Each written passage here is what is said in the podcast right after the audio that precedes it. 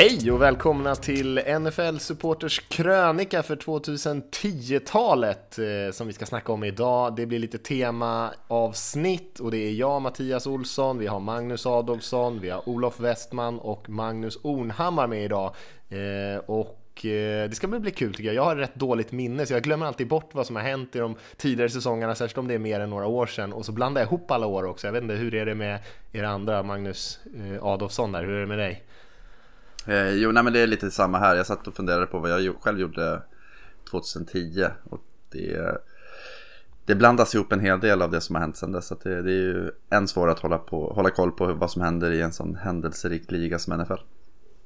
Ja visst. Olof, hur, eh, eh, hur ser du tillbaka på det här årtiondet? Minns, minns du någonting från det?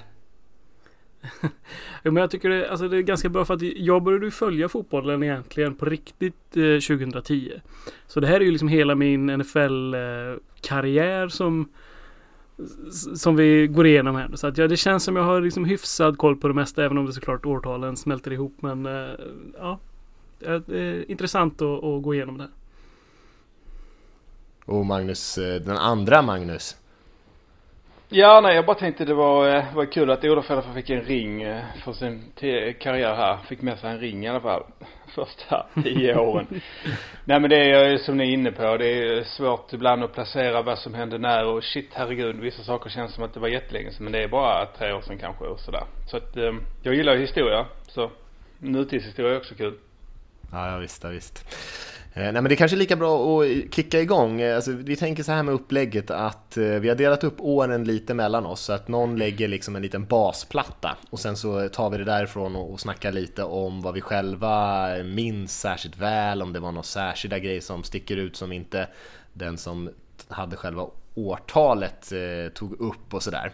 Eh, och jag kan väl kicka igång oss på, redan på 2010 där.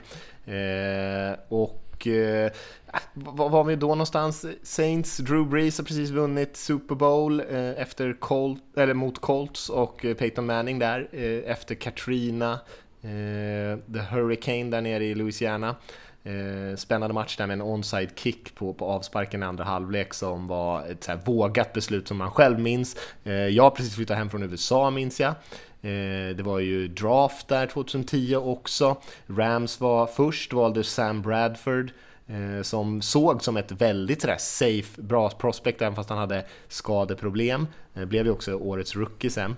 Ehm, sen så hände det lite andra grejer där under det, uppehållet såklart. Man gjorde om övertidsreglerna bland annat. Man införde den här termen defenseless receiver som vi ser väldigt mycket om idag i dagens NFL.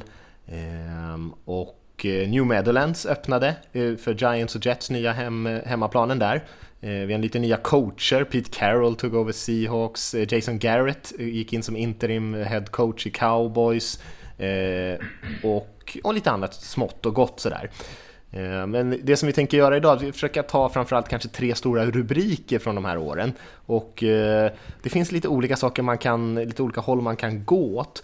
Eh, och jag tänkte börja med den första, är att det var en otroligt jämn säsong, jämnare än många tidigare år. För året innan hade man ju Saints och Colts där som var extremt dominanta. De gick ju 13-0 respektive 14-0 in i den säsongen. Eh, men här var det ingen som klarade sig ens förbi fyra matcher. Eh, och det var ju också det som gjorde att Seahawks kunde gå till slutspel eh, med Pete Carroll där med ett losing record. Alltså sju vinster och nio förluster så gick man ändå till slutspel. Och divisionen sen fick ju det här smeknamnet NFC Worst istället för NFC West då. Ehm, och eh, det var ju andra lag då som hade 10 vinster som inte fick stanna hemma, så det blev ju den här samma diskussion som vi ser med Cowboys och Eagles och NFC East idag, hur man ska sida slutspel, blev ju väldigt het då efter den här säsongen också. Men, men Seahawks slog ju faktiskt ut eh, de regerande mästarna där, Saints, i den första slutspelsmatchen med en hel del flyt kan man väl säga, och sen så gjorde man väl inte så mycket väsen av sig, men eh, bara för att, för att jävlas lite grann kanske. Eh, så det var min första rubrik, att det var eh, en otroligt jämn säsong och just det här med att ett lag med förlorande record går vidare till slutspel är ju inte helt, eh, inte helt vanligt. Och sen den andra grejen som jag tänkte på, det var Michael Vick, eh, en av de sjukaste historierna någonsin tror jag i NFL. Han satt ju i fängelse i 21 månader, hade ju arrangerat hundslagsmål, eh, en helt galen historia när man går tillbaka och tänker på det där. Eh, och han signade ju med Eagles 2009, Eh, men kom egentligen inte riktigt till spel som starter för Eagles förrän 2010. Och eh, jag minns ju att man tittade på honom och det var ju eh, oerhört underhållande. Man hade ju lite mer distans till vad han hade, faktiskt hade gjort här hemifrån Sverige. Många var ju väldigt, väldigt upprörda. PETA heter väl den här organisationen med, med djurs rättigheter som var extremt arga på Michael Vick, men han var ju en sensation på fotbollsplanen. Otroligt kul att se på. Eh, föregångaren till Lamar Jackson kanske man kan säga i Ravens idag. En, en spelare som, eh, en quarterback som både kunde springa bollen och passa den ordentligt. Det har ju funnits några sådana tidigare, men inte riktigt på Michael Vicks nivå som var så pass atletika, atletiska, hade den typen av starka arm eh, och ja, bara var så otroligt roliga att se på. Så han står ut tycker jag och hans återkomst i NFL, för det blev ju en ganska snabb succé. Eh, och sen den andra grejen som eh, står ut tycker jag, det är Green Bays säsong. Eh, de tog sin första titel med Aaron Rodgers här och och, det var väl egentligen hans stora genombrott. Han gjorde ingen så här supergrundsäsong, men eh, spelade ju otroligt bra i slutspelet. Eh, så att man tog ju sig vidare på en sjätte seed tror jag här va, i, eh, för Green Bay Packers. Eh, och det är ju extremt ovanligt att de lagen tar sig till slutspel, eh, eller tar sig till hela vägen till Super Bowl eftersom man spelar bortaplan hela slutspelet. Eh, och eh, Rogers verkligen levererade i slutspelet, gjorde en av de absolut bästa matcherna vi sett i slutspelet någon gång när de mötte Falcons. 30 av 36 pass, 4 touchdowns, 366 yards. Eh, och verkligen slog igenom och säsongen efter gjorde han kanske sin, sin bästa säsong i karriären. Men här var han fortfarande så här, är, är han det riktiga liksom, svaret för det här laget? Han var bra men han var ingen stjärna innan den här säsongen. Eh, så eh, tog sitt Green Bay där för första gången under Rogers ledning och vann en Super Bowl, spöade en annan ung QB i Big Ben Roethlisberger och hans Steelers i eh, Super Bowl. Eh, han gjorde en väldigt clean, bra match där, Rogers och Big Ben kastade lite interceptions och eh, det var det. Så det, det, var mina tre rubriker där. Är det någonting annat som ni funderar på från den här 2010-säsongen? Det, det, stämmer ju att det var, Green Bay var sjätte sida i året och de avslutade ju med två raka segrar så att de klämde sig in. Precis, både Giants och Bucks hade också 10-6 i året så att det var ju väldigt spännande och det hade, historien hade kunnat sett lite annorlunda ut om de inte hade avslutat så starkt. Verkligen. Eh, var det någonting annat som ni tyckte stod ut den säsongen, ni andra? Alltså för mig är det ju, det handlar ju mycket om Eagles och, och Mike Vick och hela den här eh, historien. Men som du säger som svensk så uppfattade man ju inte liksom händelserna innan och att han hamnade i fängelse. Utan det här var ju liksom hans återkomst till ligan. Så då tog man, alltså man, man blev inte lika insatt och inte lika eh, som säga, bekymrad över eh, det han hade gjort. Hade det hänt eh, när man hade eh, följt ligan och man hade hållit på, på, på IGS så hade man kanske reagerat annorlunda. Men jag hade inga betänkligheter kring det om vi säger så. Nej, inte jag heller faktiskt, måste jag säga. Jag ska nämna att eh, Tom Brady blev ju MVP den här säsongen, gjorde också en, en jätte, jättebra säsong. Eh, inte nämnt honom här, eh, men det här var ju kanske när han var som allra bäst de här åren, 2007. Eh, och sen skadade han sig där så småningom, men kom tillbaka och, och det här är året efter hans eh, eh, återkomst från skadan. Han liksom kunde göra en hel säsong när han var liksom peak eh, form. Det är intressant det där med, med Rogers att han, det är bara den enda Super Bowl han har vunnit ju. Alltså just om, om det hade skett lite annorlunda om man inte hade fått med sig någon sån här. Alltså hur man hade pratat om honom idag för att alla rankar honom som Ja men typ en av de allra bästa. Men ändå han har inte, han har inte vunnit så mycket liksom. Nej. Och så är det ju många med många av de här unga quarterbacksen, eh, eller många av de här stora quarterbacksen som vann sin Super Bowl tidigt i karriären. Jag tänker på Brady, tänker på Manning, tänker på Big Ben. Eh, många av dem Joe Flacco. Så, Joe Flacco. Många av dem fick, alla de här elitkubisarna, de fick ju mycket hjälp av sina försvar eh, för att ta de här titlarna, titlarna tidigt. Och så sitter man där och samlat på sig ett par stycken, men eh, de första man vann kanske inte riktigt samma sätt som de sista man vann, eller liksom de i mitten på karriären. Kan nämna också, mm. jag tycker man kan nämna försvarsspelarna där. Eh, det har vi väldigt mycket snack om Troy Polamalu och Ed Reed, de två safetyna. Polamalu blev ju Defensive Player of the Year här, men det kunde egentligen ha gått till vem som helst av de två. Eh, också spelare som eh, gjorde stora avtryck här och, och, flera år efter det såklart också. 2010 var ju också året där, de, där NFL eh, slappnade av lite gällande reglerna om publikljud. Just det. Att man, allt för att göra den här till en mer fansvänlig liga. Att man, huvudsyftet var egentligen att öka upplevelsen av att vara på plats. Eh, och det var ju samtidigt där som man började prata mer om silent count och eh, den här radiokommunikationen mellan coach och quarterback. Just det, för in, innan det ville ju NFL att publiken skulle vara tyst så att man inte skulle ja. störa anfallet. Vilket Nej, känns absurt idag för det är ju liksom motsatsen till det som skapar stämningen på arenorna. Men, ja. ja. Jag tror att det var något system att man fick inte ha saker 15 sekunder innan playklockan rullade ut så skulle det vara tyst. Och nu har man ju tvärtom. Verkligen. Sådana här decibelmätare och allt möjligt. Ja, ja visst. En spelare som jag nämnt från den här säsongen också är ju Arian Foster, Texans running back, eh, som kom från absolut ingenstans. Hade ju över 2000 yards från scrimmage 18 rushing touchdowns tror jag eller något sånt där. Eh, och var ju liksom också en sensation från nästan ingenstans med sin liksom lite flytande zone running stil där eh, som var rätt och, lätt att gilla. Ska vi läm lämna 2010? Mm. Hoppa till 2011? Det kan vi göra.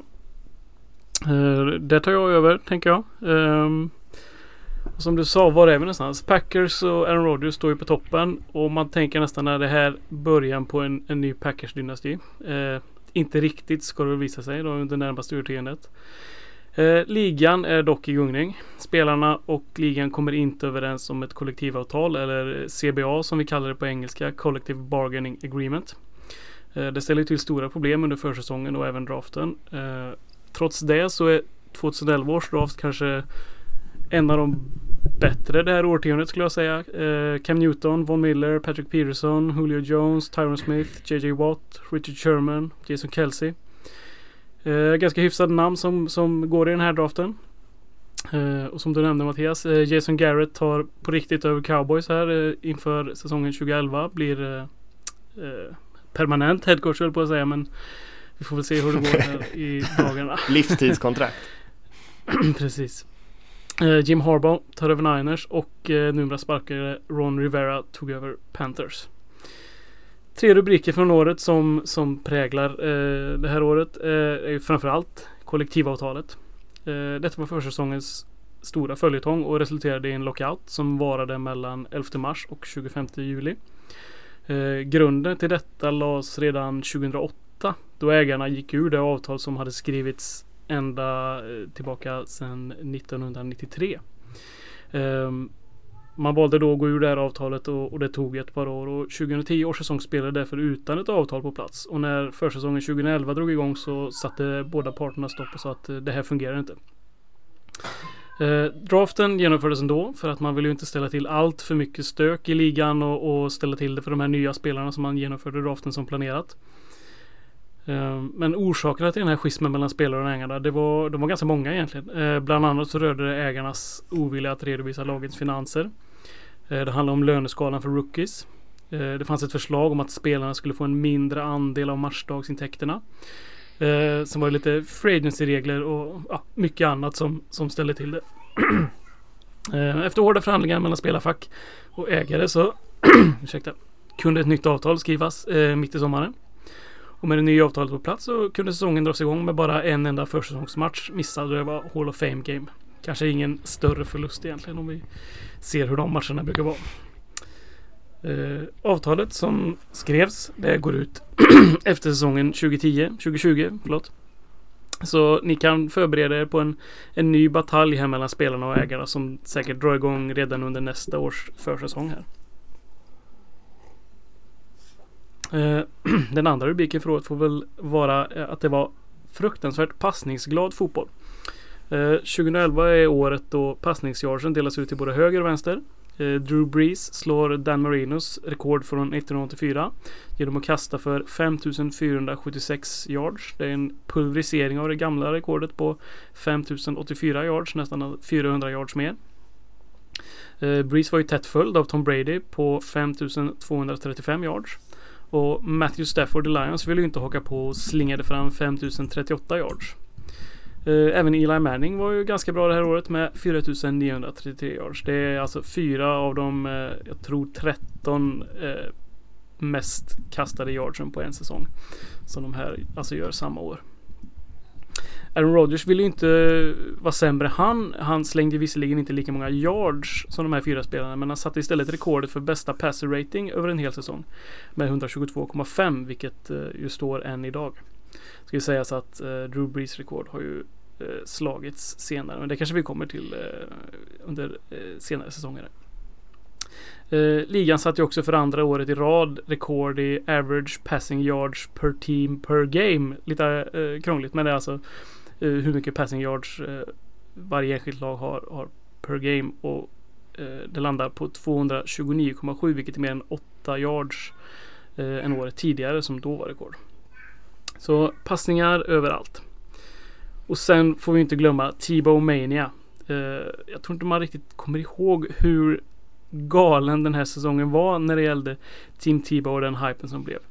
Eh, Tim Tebow började ju på bänken eh, de första fem matcherna av säsongen. Han eh, eh satt bakom Kyle Orton i Broncos. Men efter att eh, Kyle Orton hade startat 1-4 så valde John Fox att ge Tebow chansen. Han inledde med att spela bedrövligt de första 57 minuterna mot Miami Dolphins.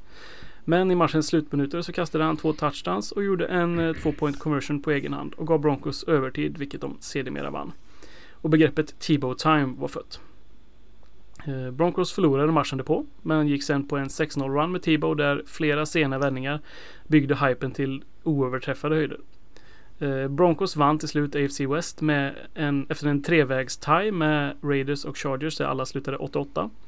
Eh, och tog sig till slutspelet där man ställdes mot Pittsburgh Steelers.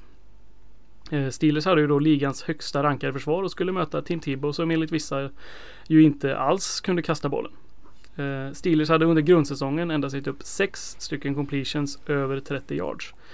Eh, och i matchen mot Broncos så eh, kastade Tim Tebow fem stycken sådana completions själv. Så att ja, han kunde väl kasta lite grann i alla fall får vi säga. matchen gick till övertid och på första spelet på övertiden så kastade Tim Tebow en bomb till uh, Demaris Thomas för 80 yards och en touchdown. Och hela det kristna USA var i fullkomlig extas. Eh, nästa match mötte ju Broncos Patriots och blev gjorda till slarvsylta. 45-10 till Patriots och någonstans där tog magin för Team Tebow slut. Eh, om vi ska nämna årets Super Bowl så var det ju eh, Giants som gick vidare från NFC East med 9-7. Och gick på en, en eh, sån där eh, lite magisk run där försvaret framförallt eh, gjorde en, en väldigt fin, eh, ett par väldigt fina insatser. Man slog Packers på Lambo. Man slog Niners borta i övertid och eh, man slog Patriots i finalen med en, en stark defensiv insats där det slutade 21-7 till Giants. Så det var väl 2011 sammanfattad. sammanfattat. Mm. Intressant att det var ännu ett, liksom ett eh, wildcard otippat bortaplanslag som vann Super Bowl. Det där har ju typ har hänt några fåtal gånger på flera årtionden och så händer det mm två säsonger i rad. Mm. Det som slår en är ändå att det var ju sista gången som Eli Manning var stor. Mm. Alltså man tänker ja. hur, det, hur länge han har levt på det. Det är ju åtta år sedan liksom. Är det här Mario Manningham-spelet upp längs med vänstra sidlinjen? Är det den Super Bowlen? Ja, det vill jag säga att det är. Mm. Det är ju så att man blandar ju lätt ihop de här deras två Super Bowl-vinster. Var det 29, 28? man... Ja, men det är ju Tyree då med helmet ja, catch. helmet catch. Och här är ju eh, Manningham och sen eh, mm. med Bradshaw som sätter sig på rumpan strax innan mållinjen och de där grejerna. Det är väl den här mm. Super Bowl. Mm. mm. Ja, Tibo-grejen är ju... Ja, jag tycker för mig är det det starkaste minnet från den här säsongen. För jag menar, det var ju obeskrivligt tråkigt att titta på Tim Tebow i 55 av 60 matchminuter. Gjorde absolut ingenting på hela matcherna. Och sen så var det liksom, hände det någonting slutminuterna? Gud klev ner från himlen, eller vad fan det var. Men, och då blev det liksom helt Jag kommer ihåg att jag satt och hejade på Tim Tebow. Jag satt och verkligen ville att han skulle ja, ja. vinna. Eh, trots att jag egentligen sket fullständigt i både Broncos och tyckte det var så otroligt dålig fotboll. Men ändå så på något sätt så rycktes man med och liksom hejade på storyn. Vilket är eh, ganska, det är lite kul när sånt händer tycker jag. Mm. Det... Ja, men man glömmer lite hur, vilken hype det var här och, och, och hur liksom eh, hur det snackades. Han sålde väl mest överlägset mest tröjor det året tror jag och, och var ju liksom ja men ligans absolut stora snackis. Men också hur snabbt det vände. Jag mm. menar vi kommer väl till nästa år men, men uh, han, han, blev ju tradad uh, till Jets redan nästa säsong. Mm. Och, och, gjorde ju ingenting i Jets så att magin var ju liksom ja men 8-9 matcher liksom. Mm, det är sjukt faktiskt. Alltså hur, hur hon spelar. Vissa, vissa spelare bara blir sådana um, polariserande figurer. För att de kan engagera så stort. Alltså både på gott och ont. Han hade ju många kritiker också menar jag. Alltså med all rätta. Men just att när det blir sån extrem hype. Och jag minns jag tror... ju den, eh, förlåt bara den här eh, övertidskastet där. Som du nämnde också Olof. Mm. Alltså det är så, det är så snyggt det kastet. För han kliver verkligen in i det och det bara går som på ett rep. Och så, så är det klart liksom. Springer ut. Ja, det, är, det är ett härligt spel och det är kul att titta tillbaks på. Men ja, vad skulle du säga Magnus? Nej, jag tänkte bara säga att jag tror Olof var inne på det med att det kristna USA, de omfamnade ju Tebow som som aldrig förr och det var ju stor del av hypen. Hade han, varit, hade, hade, hade han inte varit den personlighet han var så hade det inte varit den grejen. Nej. Så att, du menar... det, har, det har ju märkts även i efterhand att han, det spelar ingen roll vad han gör om han spelar baseball, lacrosse eller som kastar vattenballonger så blir det ju en, en hype och han får ju folk att liksom gå i taket av extas. Ja, han är ju mm. en av dem, om man inte känner till honom sådär jättemycket om man inte har kollat i de här tio åren så är, så är han ju en av de kändaste idrottarna i USA. Trots att han eh, kanske inte gjorde så mycket väsen av proffsligan. Han var ju en av de bästa collegefotbollsspelarna någonsin, skulle jag vilja påstå. Eh, och ja. framförallt känd som en, liksom, en stor ledare, spelade med mycket, mycket hjärta hjärta och passion, alltid känslorna på utsidan, pratade om Gud i eh, varje intervju, nästan varje svar, tackade Gud innan han sa någonting eh, och var ju bara sådär Ja, det var väldigt mycket omkring honom. Sen var han ju en QV som kunde både springa och passa, eh, fast kanske inte sådär jättebra någon av dem egentligen. Utan det var mer vilja än förmåga, kanske man kan säga. Mm. Och sen Wentz tar över den rollen till slut då. Han har ju också bra kontakt med Gud. Så det kan ju bli den, den nya. Nick, Nick Foles har redan tagit den rollen. Jaha. Mm. Um, jag kan ge några till nuggets så får vi se om det är någon ni nappar på. Mm. Uh, Peter Manning var ju borta hela säsongen med nackskada. Det ledde ju till att Colts gick 2-14. Uh, Eagles sätter ihop Suck sitt... for uh, luck. Det var ju det precis. som var. Det som var den stora hashtaggen det året. Mm. om hashtaggen fanns Det fanns inte då. Nej. Uh, Eagle sätter ihop sitt Dream Team med Namdi Asamoah, uh, Jason Babin, Cullen Jenkins, Ronnie Brown, Steve Smith, Vince Young och Dominic Rogers Comarty som kommer in. Och Vince Young, den eh, uh, kötthuvudet får vi väl kalla honom, kallar laget för Dream Team och det satte ju en stor förhäxning på laget som med nöd och näppe gick 8-8. Det var en riktigt, riktigt bedrövlig säsong att titta på. Uh, L. Davis dör och sorgen är stor i Oakland.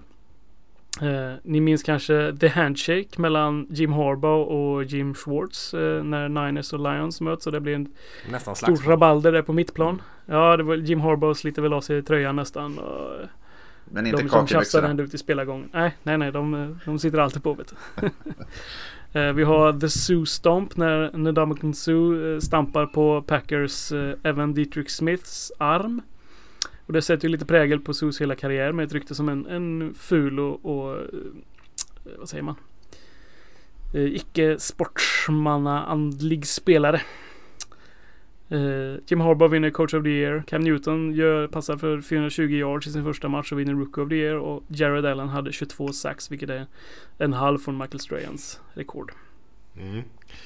Ja, men vad bra. Eh, jag tänker eh, att vi ska hoppa vidare. Eh, ett spännande år, yes. men jag tänker mig nu kanske vi går in i ett av de mest händelserika åren mm. det här årtiondet, 2012. Men det var 2011 var inte tillräckligt. Nej, det var, det var, det var, det var ljummet. Nej, jag skojar. Det, det, det händer mycket kul varje år, men 2012 var riktigt maxat. Mattias sneglar på, på klockan och svettas liksom. Nu drar det ut på det alltså, redan. Tre minuter per årtionde. uh, nu är vi uppe i 20 ja, minuter. Fyra hörde jag någonting om. ja, men 2012, vi kör. 2012, precis. 93 säsongen i NFL-historien.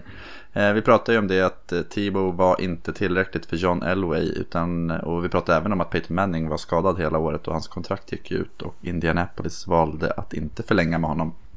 Eh, de ville ju drafta Andrew Luck istället. Eh, så att det hela 2012 börjar ju med att Peyton Manning åkte runt på en cirkusvandring och besökte olika lag. Dolphins, Cardinals, eh, Titans till exempel. Men efter ett möte med John Elway så bestämde sig Peyton för att skriva på för Denver Broncos. Och det var väl den största free agent signingen dittills i alla fall. Eh, kanske fortfarande egentligen. Med tanke på vad han har lyckats med och lyckades med innan. Så att Broncos hittade ju sin quarterback där. Jets fick Tim Tebow. Eh, Colts plockade den nya Peyton Manning i Andrew Luck med det första valet i draften. Och därefter så plockade ju Redskins RG3. Eh, och RG3s rookie-säsong var ju extremt häftig. Han bländade hela världen med sin förmåga att både springa och passa. Eh, och var egentligen snackisen. Han vart väl Rookie of the Year det året också. Och få trodde ju där och då att det skulle vara höjdpunkten på hans karriär. Vi fick ju se honom här, här om spöa Steelers för Ravens. Men det är ju inte riktigt den karriär man trodde han skulle ha där och då. Eh, något annat som var anmärkningsvärt för draften 2012 var ju den extrema kvaliteten på linebackers. Vi fick ju se både Luke Keekley, Bobby Wagner, Lavonta David och Donta Hightower väljas. Och det är ju eh, fyra av de bästa linebackers under hela, hela det här decenniet. Kanske, vissa av dem är ju med i topp 10 för genom tiden också. Eh, jag skulle vilja säga att både Keekly Wagner i alla fall är ju potentiella Hall of Famers framöver. Eh, favoriter inför säsongen var i vanlig ordning New England Patriots som ju torskade Super Bowl mot Giants. Sen hade vi ju Green Bay Packers där alla väntade på att dynastin skulle komma igång på allvar. Eh, mästarna Giants var det inte så många som trodde på när, det väl, eh, när väl säsongen 2012 skulle igång. Utan många, de flesta var ju överens om att det var en ja, en fluga att de vann, en slump mer. Eh, snackisar för 2012, där har vi domarskandalen. Om vi hade spelarstrejk 2011 eh, så var det ju faktiskt en spelarstrejk som påverkade även domarna 2012. Att de hade ju inget kollektivavtal. Eh, och NFL tänkte ju att eh, hur svårt kan det vara att döma? Så att vi slänger in reservdomare. Eh, och det som hände då var att man fick reservdomare som inte höll måttet det hela, det var väl två eller tre veckor in i säsongen som vi hade det härliga mötet mellan Seattle Seahawks och Green Bay Packers. Där eh, The Fail Mary hände. Eh, det var väl att Packers ledde med 12-7, 8 sekunder kvar när rookien Russell Wilson som ju valdes i tredje rundan i draften 2012 slängde en Hail Mary-pass. Golden Tate körde en regelrätt knuff i ryggen på Sam Shields, en av Packers försvarare och fångade bollen samtidigt som MD Jennings. Eh, Samtid, ena samtidigt visade... om man är Seahawks-fan i alla fall. ja, precis. Eh, ena domaren visade ju touchdown, andra visade touchback för att signalera interception. Eh, istället för en, en alltså offensiv pass interference eller interception så slutade det med en Seahawks-seger med 14-12 och hela NFL-världen var ju uppror över de här stackars reservdomarna som inte alls höll måttet. Eh, två dagar senare så var NFL och domarna överens om ett nytt kollektivavtal och Roger Goodell har ju sagt att den här ja, den sekvensen där The Fail Mary det påverkade ju hur det satte fart på förhandlingarna så att säga. Eh, man insåg att eh, produkten höll på att tappa trovärdighet när man hade domare som faktiskt inte kunde reglerna ordentligt. Eh, en annan händelse och det är väl det jag skulle säga att 2012 är ett fantastiskt år. Eh, speciellt som Ravens-fan. Men The Butt Fumble. Den, vi bjöds ju på den härliga Mark Sanchez highlighten där. Och det var ju Jets Patriots den 22 november, Thanksgiving inför 80 000 på MetLife Stadium och över 20 miljoner tv-tittare som Eh, Sanchez satte full fart och sprang in i Brandon Moores bakdel. Eh, Sanchez tappade ju bollen och plockades upp av Steven Gregory som sprang in den för en defensiv touchdown. Och debattfumble var född. Eh, det som ofta glöms bort i det här det är ju att även om debattfumble i sig är sjukt osannolikt och otroligt underhållande så är ju sekvensen när det händer än sjukare. Så under loppet av 52 sekunder i andra kvarten så lyckas Jets famla bollen tre gånger och Patriots gör tre touchdowns. En av offensiven, en av defensiven och en i special teams. Och det måste ju vara en av de absolut sämsta sekvenserna, eller bästa sekvenserna beroende på hur man ser det i historien. Och det, och det hela liksom, kronan på verket är ju debattfumble. Så att jag tycker att hela det, det borde ju liksom kapslas in och förvaras i Canton på något sätt. Eh,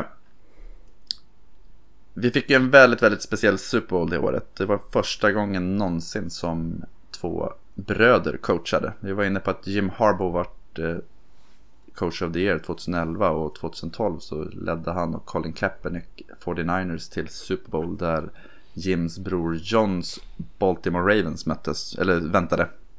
Eh, och det var ju första gången någonsin. Och den här matchen var ju väldigt underhållande. Det var ju en ett Ravens som kom ut och rivstartade och ledde stort fram till början av tredje kvarten där eh, strömmen gick i New Orleans i Superdome där. Eh, elaka tungor har ju sagt att det var NFL som ville att matchen skulle bli lite jämnare så att det var Roger Goodell helt enkelt som gick och drog ut sladden. Eh, medan andra tänker att det handlade om Beyoncés halvtidsuppträdande som drog så mycket el så att det tog slut helt enkelt. Eh, det varit en väldigt, väldigt spännande avslutning.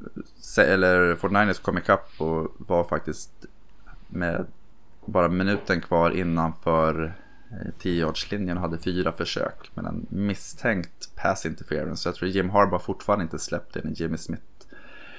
Eh, har lite kontakt med Michael Crabtree eh, på fjärde försöket. Men eh, bollen går död och domarna kastar inga flaggor. och Ravens vann Super Bowl det året. Och John och Jim Harbaugh har än idag inte pratat om själva matchen.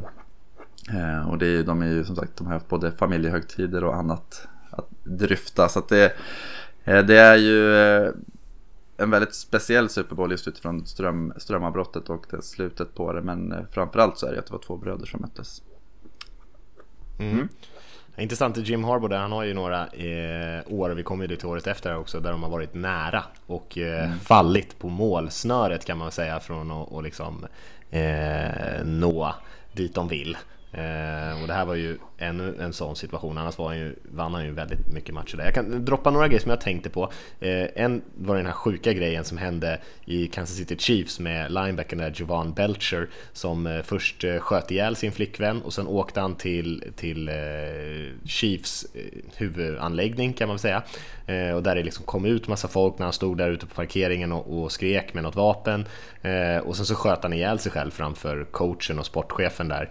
Eh, jag tror att det var John Dorsey som som var sportchef, nej Pioli var det nog förresten, som var sportchef då eh, för Chiefs, vilket var en, också en helt galen story. Och sen den här andra grejen med med hjärnskakningarna. Det var ju en, eh, har ju bubblat ganska länge om att NFL ska betala ersättning till före detta spelare och man förlikade ju det här året med drygt 4500 före detta spelare och betala ut runt 6 miljarder i ersättningar till dem. Eh, och man kan väl säga att den här utvecklingen kickade ganska mycket fart på alla de här reglerna vi har sett kring huvudskador och player safety och såna här grejer. För eh, den typen av förlikningar kan man ju inte hålla på med jättemycket om man ska vara en lönsam bransch. Och sen så är det ju såklart eh, tragiskt att människor eh, mår dåligt. Och den här Belcher-grejen kan ju mycket väl ha varit kopplad till eh, att han hade någon typ av huvudtrauma.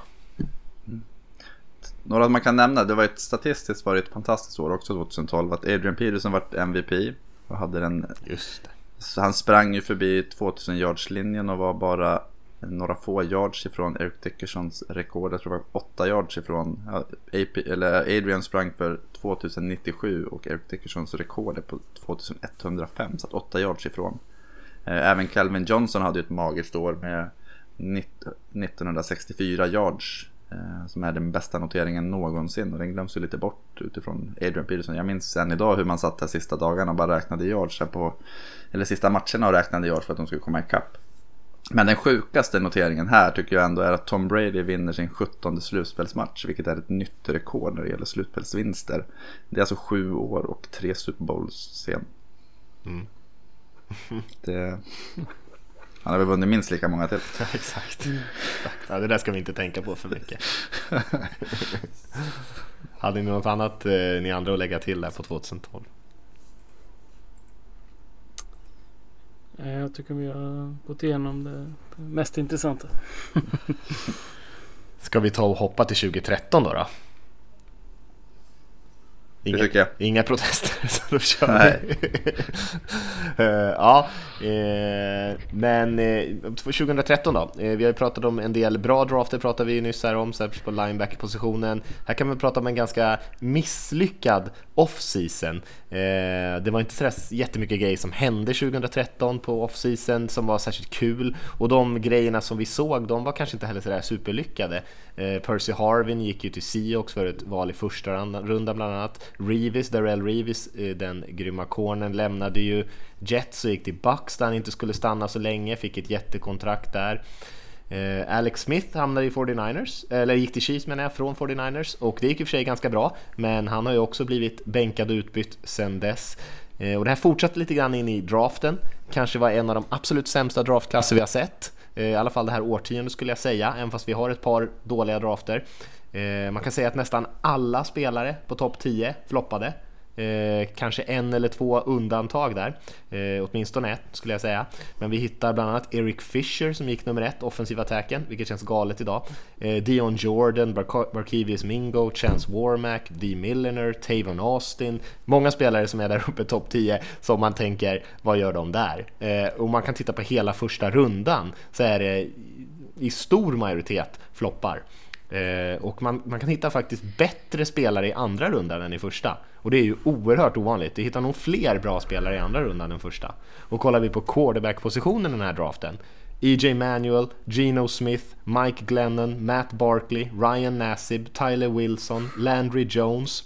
Eh, 11 QBs draftade. Jag skulle inte säga att det var Ingen av dem var ens halvbra, alltså det var inte ens någon som var en halvkompetent startande QB.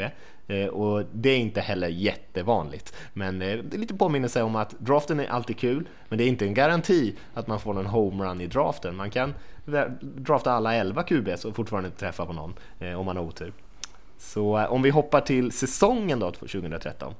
Jag tycker det som stod ut kanske allra mest, det var ju att det var ett glimrande anfallsspel. Olof pratade lite grann om det passglada 2011 här tidigare. Eh, och eh, här har vi mycket passningar med mycket anfallsspel i allmänhet.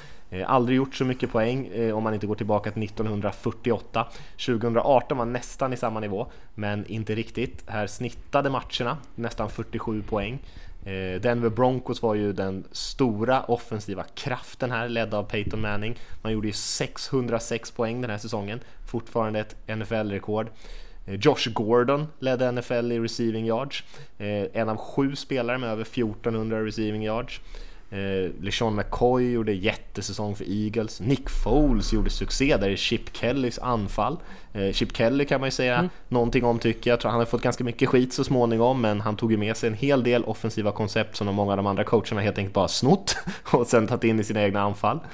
Eh, men jag tycker ändå man ska fokusera på Peyton Mannings mästerverk till säsong här på något sätt. För här har han ju flyttat till Broncos, haft en säsong i bagaget och gör sin andra år här. Han vinner sin femte MVP-utmärkelse när han är 37 år gammal här. Han passade för 450 yards och 7 touchdowns i den första matchen på säsongen när man mötte Ravens, regerande mästarna. Och de fick spela på bortaplan tror jag, Ravens den gången på grund av någon jag för mig att det, det var, var baseball. Ja, det, var, var någon scheduling-grej med Orioles där i Baltimore, så mm. att man fick flytta matchen till bortaplan. Eh, och det var ju såklart en rivstart på en säsong där han skulle passa, slå yardsrekordet, nästan 5500 yards, 5477. 55 touchdowns eh, och liksom krossade en del tidigare rekord där. Eh, Broncos gjorde mer än 10 poäng mer eh, per match än det näst bästa laget i NFL och då var det ändå en säsong då man gjorde mer poäng än någonsin. Eh, och eh, de gick ju till nummer ett-sidan också. Eh, slog ut Rivers, så slog de ut, och Chargers, sen slog han ut stora konkurrenten Brady och Patriots i konferensomgången. Och tog sig till Super Bowl, där de skulle möta ligans bästa försvar så småningom, men det tänker jag att vi kommer till. Eh, för en annan stor story den här säsongen var Aaron Hernandez, om ni minns det. Tight enden i Patriots, de hade ju Gronkowski och Hernandez som var liksom en, ett tvåeggat svärd kan man säga i, i New England. Eh, men här kom ju bomben att Aaron Hernandez var anklagad för mord eh, som slog som en liksom eh, och fick stora svallvågor runt om i NFL. han blev så småningom dömd för mordet på den här Odin Lloyd och så blev anklagad för en del andra grejer och då kom fram väldigt mycket om Hernandez som kanske man inte hade känt till så mycket om tidigare. bröderna Pouncy gick runt med sina Free Hernandez-kepsar och Eh, det, det, var mycket runt det där. Eh, och sen så hängde han ju så, så småningom i, i fängelset några år senare. Så eh, en tragisk historia, ska, historia på alla möjliga sätt men någonting som ändå verkligen påverkade den här säsongen. Och om vi snackar om media runt omkring som inte är sportmedia så var det ju nästan alla skrev om det där. Men om vi ska ta min sista rubrik här då, för precis lika historiskt bra som Broncos var i anfallsspelet, lika dominanta var ju Seattle Seahawks i försvaret. Eh, de var ju topptippade inför den här säsongen efter en bra 2012 också eh, och eh, gick precis som Denver 13-3. Var dominanta, precis som Broncos slog rekorden på anfallssidan så slog Seahawks många av rekorden på försvarssidan. Länge sedan vi hade sett ett så här bra försvar. Vissa pratar om Bears 1985, om vi ska prata rent statistiskt 2000 Ravens kanske. Man tillät bara 231 poäng på hela säsongen och då måste man bra lag. Det var inte så att man hade något eh, enkelt spelschema. Eh, man ledde i yards, poäng, interceptions, nästan allting. Richard Sherman med sina åtta picks där eh, var ju den stora ledaren i The Legion of Boom som på många sätt föddes här. Marshawn Lynch såklart också i anfallet. Slog ut Saints i slutspelet, mötte 49ers. Tight match, då kom den här igen där en passning mot Crabtree.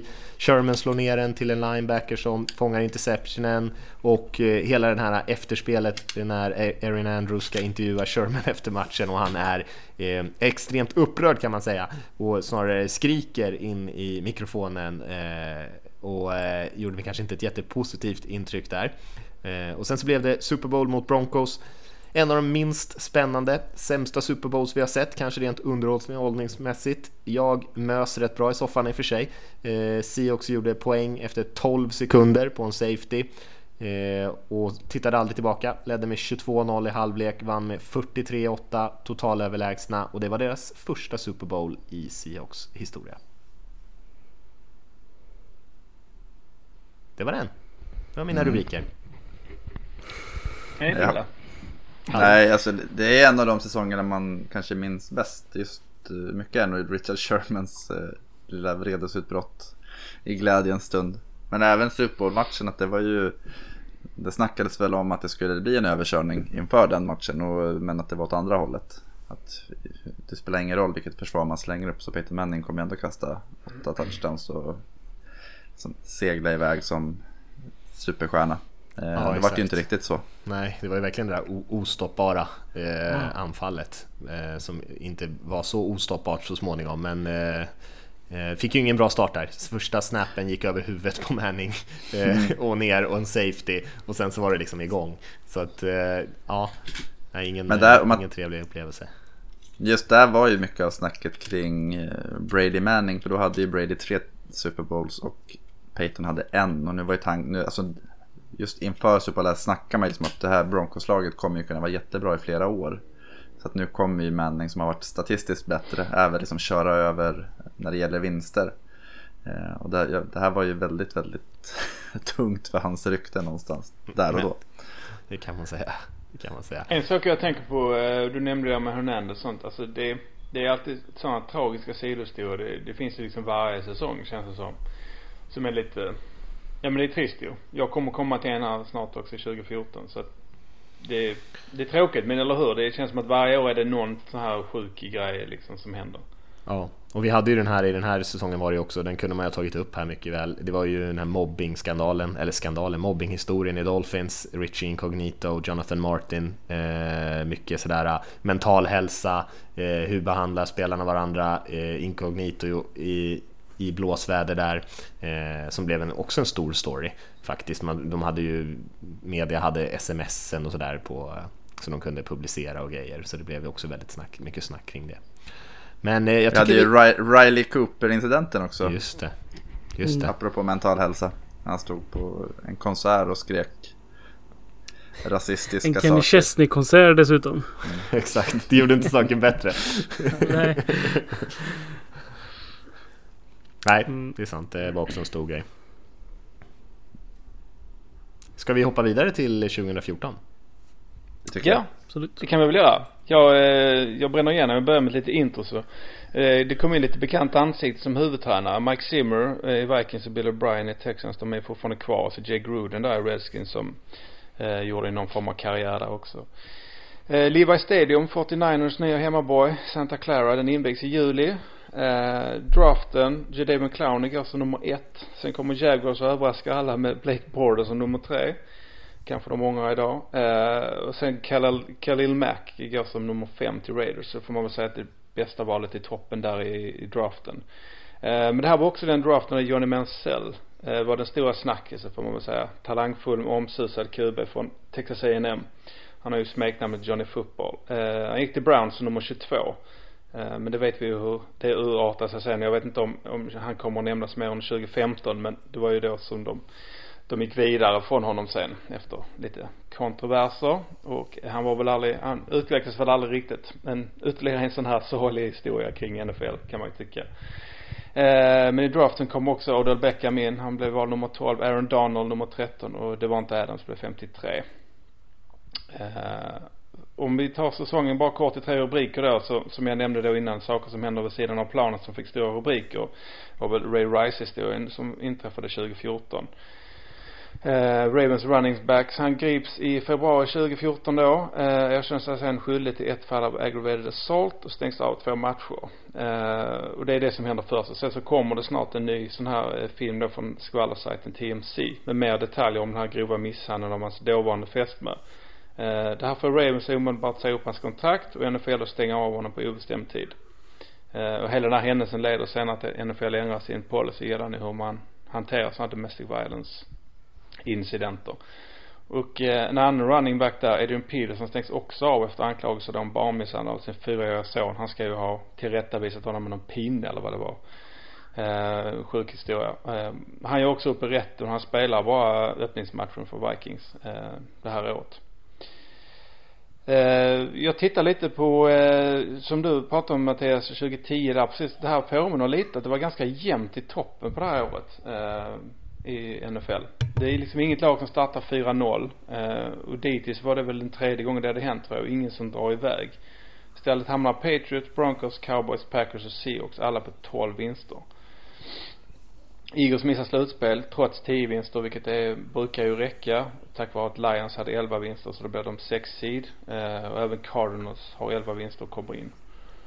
Hackkycklingsdivision har vi varje år nästan. Årets är ju eh, NFC eh, East och det här var det NFC South då 2014. med Carolina som eh, också precis som 2010 då har ett losing record men ändå får komma till slutspel. Eh, 7-8-1 lyckas de knapra ihop. Saints hade 7-9. Eh, de vinner faktiskt sen sin första hemmamatch mot Arizona innan Seattle slår ut dem.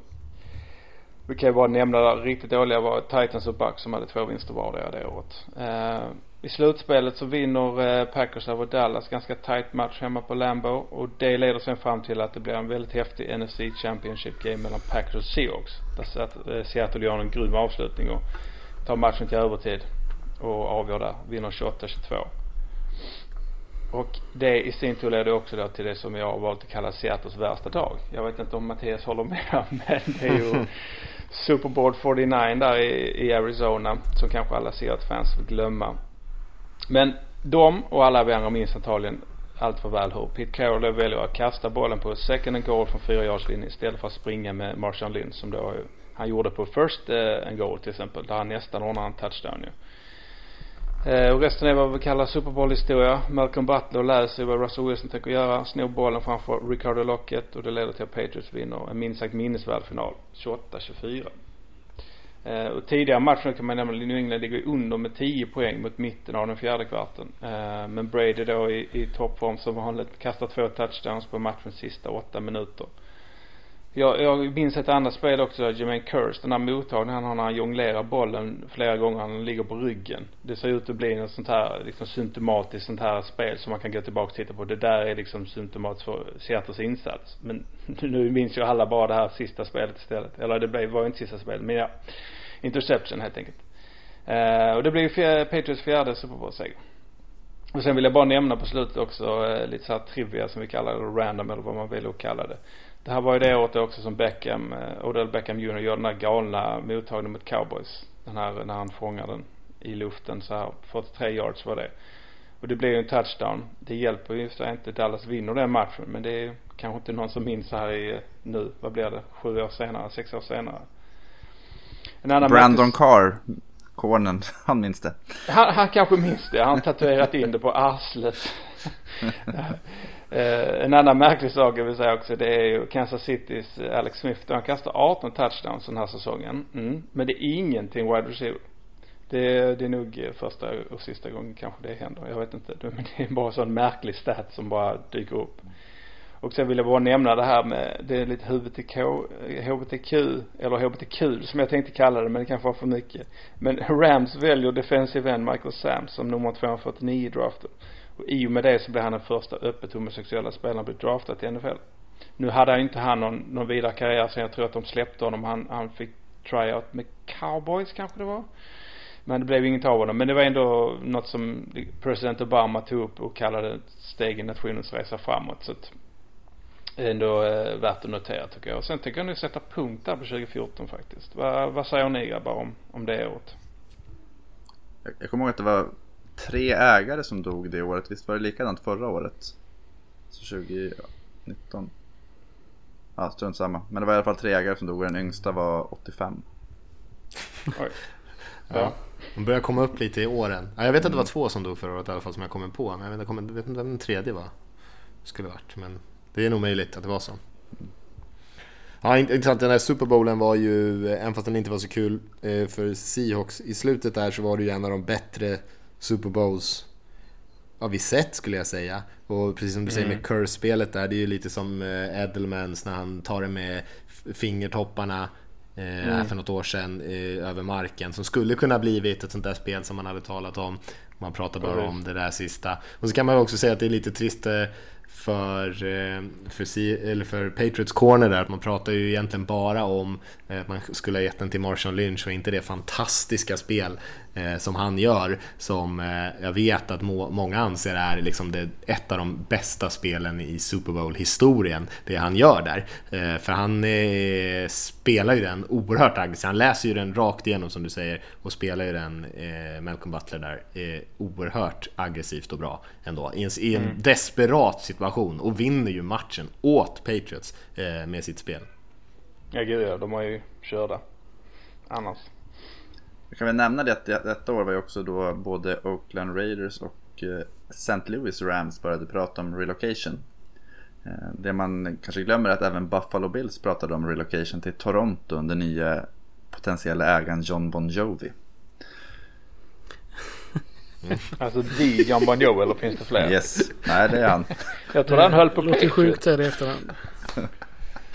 ja. ja. Ska vi hoppa vidare då till 2015 i så fall? Yes. Ja, nu har pratat väldigt mycket om Seahawks här. Man kan säga att 2014, den där passningen som blev interception där och liksom förvåningen både i Pete Carrolls ansikte, i Russell Wilsons ansikte. Det här var ju några år där allting hade gått Seahawks väg. Alltså precis allting. Det gick inte att förlora en enda match. Man vann alla spännande grejer. Allting föll åt ens håll. Och så förlorar man på det där sättet. Då är det väl liksom lite oskyldighetens tid förbi. Och det tog ett tag innan man återhämtade sig från det där. För jag tänker mig hur man tog sig vidare mot Packers som du pratade om där. Med en onside kick som sitter mitt i bröstet på deras tight end som ändå tappar bollen och Seahawks får den och lyckas ta sig vidare är ju också en sjuk grej. Man borde ju inte ens ha gått vidare egentligen. Men Bostic var det va? Eller vad hette han? Mm. Nej, det... Nej, jo, jag tror det. Jo, var det? Visst var det John Bost, ja, han vart ju, eller nej. Nej, det kan ja, han, blev häng, han blev hängd sen i, i ortsskylten där Packers. Ja, det var någon annan eh, Packers linebacker eller tight end okay. var det nog kanske. Till och med. En Packers tight end kan det till och med ha varit. Ja, det, det, det kan vi kanske inte dröja oss kvar vid, men eh, också en sjuk liksom, incident som gjorde att de överhuvudtaget... Brandon Bostick. Var det det? Ja. ja. Shit, det där borde jag minnas. Eh, jag sa, jag sa att mitt minne var dåligt. Ska vi hoppa in på 2015 då? då? Eh, och eh, off-season där, mycket kring Eagles faktiskt. Eh, Chip Kelly hade ju vunnit en maktstrid där och fått egentligen sportchefsuppdraget och huvudtränaruppdraget då. Han hade, var ju tränare och Eh, fick lite mer inflytande och gjorde massa konstiga grejer eller smarta grejer eller vad man nu tycker om det. Han bytte bort LeSean McCoy eh, till Bills, vilket kanske, han har ju varit bra sedan dess, så det är ju inte något klockrent kanske. Man bytte bort Nick Foles till Rams, som sen skulle komma tillbaka då och vinna en Super Bowl för dem. Eh, mot Sam Bradford och lite draft pick. Eh, Jimmy Graham hamnade i Seahawks, Sue lämnade Lions, en Ndamukong Sue. Eh, draften där, mycket om James Winston och Marcus Mariota. Eh, många kanske glömt det nu, Mariota gjorde också en ganska fantastisk debut, hade ju en perfekt passer rating i sin första match i NFL. Fyra touchdowns i första halvlek, 158,3 i passer rating. Eh, såg ju väldigt, väldigt bra ut. Eh, både Winston och Mariota har ju sedan dess visat sig inte vara eh, värda de där höga draftvalen som de eh, la på dem. Eh, och, eh, men det fanns inte mycket annan konkurrens där heller. Det var ingen bra QB-draft eh, så i efterhand. De där två spelarna såg ju som bra, men eh, ingen av dem efter blev särskilt bra heller. Eh, så att det var ju inte så att eh, man missade någon direkt. Eh, en rätt svag draft överhuvudtaget igen faktiskt. Det har jag lyckats få de åren. Eh, det var ju några duktiga running backs däremot som kom därifrån. Gurley och Gordon, Abdullah, Duke Johnson, David Johnson bland annat. Om man kollar på rubrikerna en grej som jag tycker är intressant är lagflyttarna. Att alla ville flytta till Los Angeles kom ut den här säsongen. Oakland Raiders, San Diego Chargers, St. Louis Rams, alla eh, fyllde i sin eh, lilla ansökan, eller hur det nu går till, om att de ville flytta sitt lag till Los Angeles. och det blev ju lite av en bomb. Man förstod ju ganska fort att någon skulle få flytta dit inte riktigt vem. Till slut blev det ju så att Chargers och Rams eh, fick eh, flytta till Los Angeles och Raiders fick söka vidare. De hittade ju sin egen deal så småningom. Men det här var ju i alla fall en stor snackis eh, när de gjorde klart att de ville flytta och bara då var ju liksom halva sveket redan genomfört. Ehm, har en del andra grejer här som är intressanta tycker jag. Deflategate rullas upp om ni minns den. Eh, bollar som inte var tillräckligt pumpade i Patriots. Det var en riktig mystik som det alltid är kring Patriots. Tom Brady förstör sin telefon så att undersökarna inte kan titta på den. Bollpojkarnas sms kommer ut. De hade några, för mig några roliga namn och, kallade varandra för lite intressanta grejer. Det var, det var väldigt spännande alltihop. Eh, alla Patriots-fans där ute blev tydligen experter på fysik och, och, lufttryck och hur det påverkas av temperaturer och sånt där. Eh, det blev en del avstängningar till följd av Deflategate. Eh, det kommer väl kanske lite senare i nästa, nästa år här men med avstängningarna så gjorde det ju också att andra QBs bakom Brady faktiskt fick chansen att visa upp sig Eh, vilket ändå fick stor påverkan på deras framtida karriärer. Eh, men en stor, stor grej det här med Deflategate som man kanske inte minns eh, 100% idag exakt hur stort det var, men det var en eh, må månader och månader som det här var en snackis. Eh, annars, om vi ska gå till en mer positiv sida kanske, så kan man ju nämna Panthers här. Det, det glada Panthers, Newtons MVP-säsong eh, och den senare kollapsen för det här laget kan man väl säga. Eh, det var eh, helt och hållet Panthers säsong här. De gick 15-1. Den bästa som någon har gått tror jag sedan Patriots 2007. Eh, Newton vann MVP-trofén. Han hade under 60% lyckade passningar, så det var inte någon så här super Mahomes-säsong direkt. Men ändå inte sådär kontroversiellt i eh, NFL-kretsarna att han fick det. Det var mycket selfies, det var matchbollar till glada barn och annat kring Panthers. Allt var positivt, alla älskar varandra, man pratade om eh, Ron Rivera och vilken kultur han har byggt.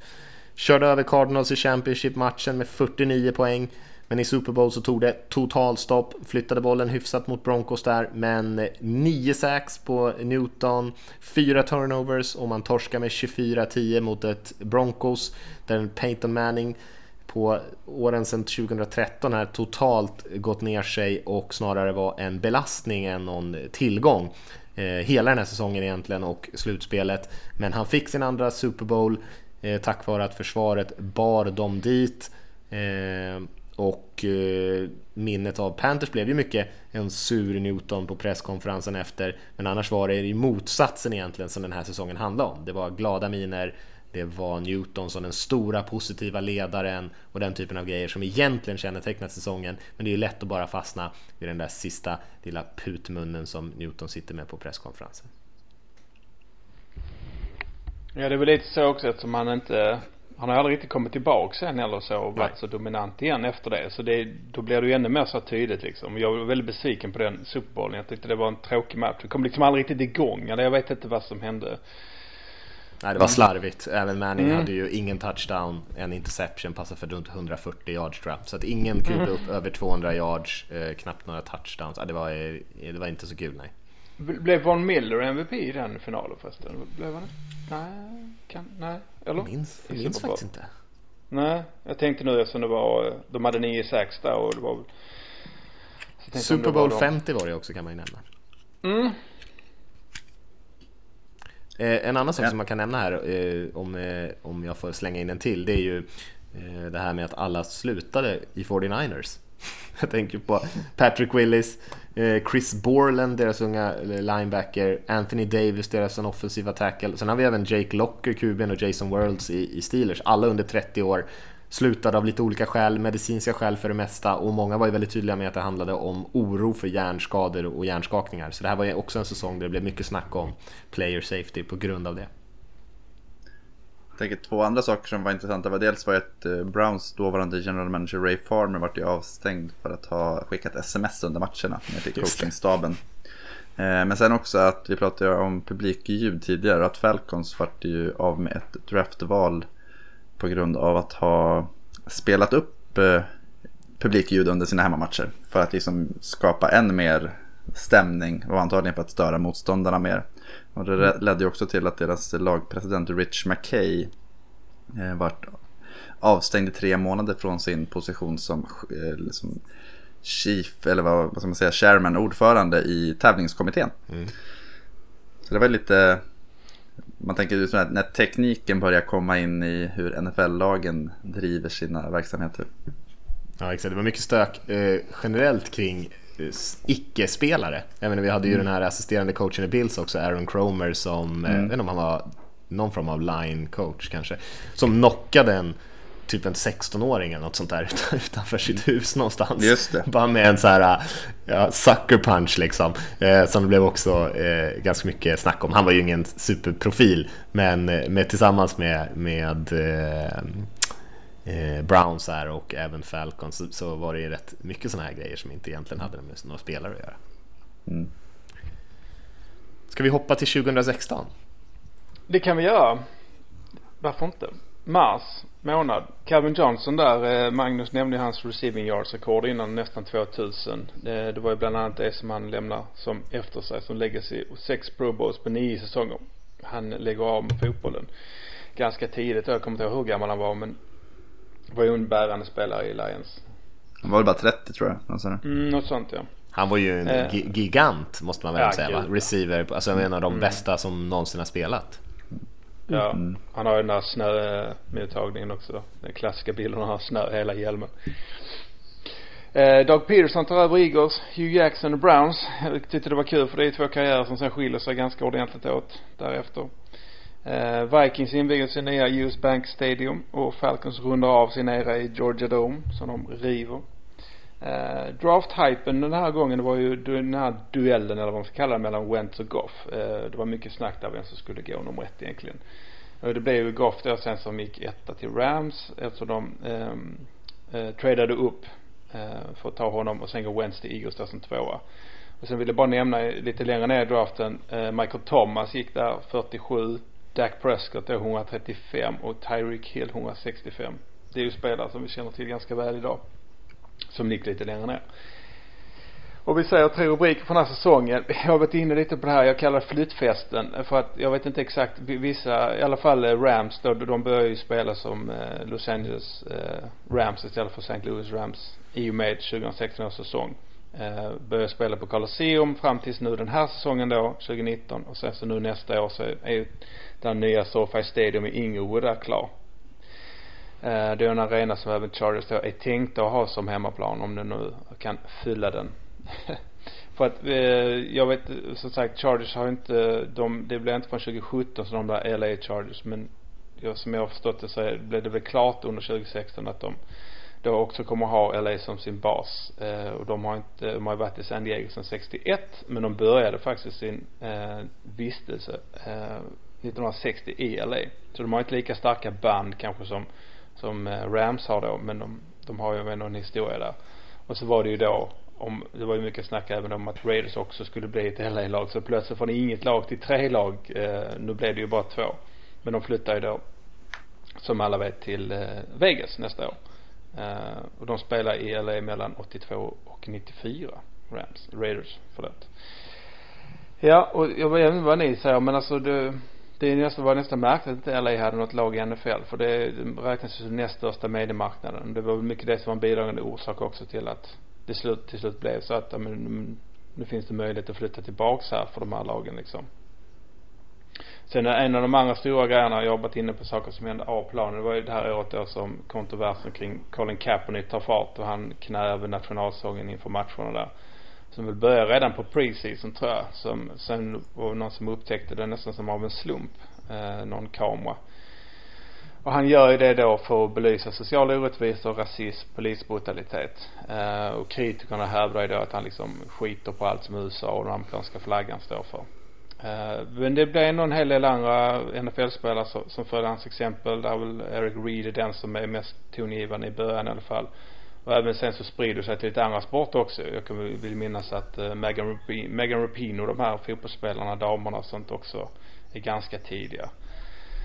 Trump är ute och svingar som man kanske kunde förmoda att det väl snarare på då de här upprörda skarorna. Eh, han får ju ganska mycket kritik för att det är väl inte, det är ju ganska långt fram sen som Super Bowl vinnande spelare. De tackar sig att, eh, de bjuder sig alltså in till eh, White House, eh, Vita huset. Men de tackar ju nej, många av dem för att liksom markera att vi tycker inte det här är okej. Okay. Och sen eh, 2017, jag vet inte om ni kommer komma in på det då men, men då, det pikar väl lite då under de största protesterna och det är då som Trump är ute och uppmanar ägarna liksom sparka de här otacksamma spelarna.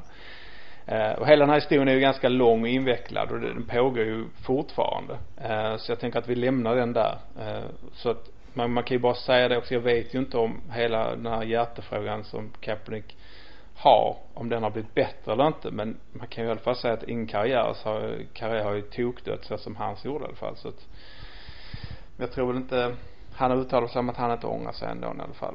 Och sen ehm, och själva spelet då, det är väl, det är den här säsongen också som, eh, det är det som kallas NFL-historiens värsta kollaps.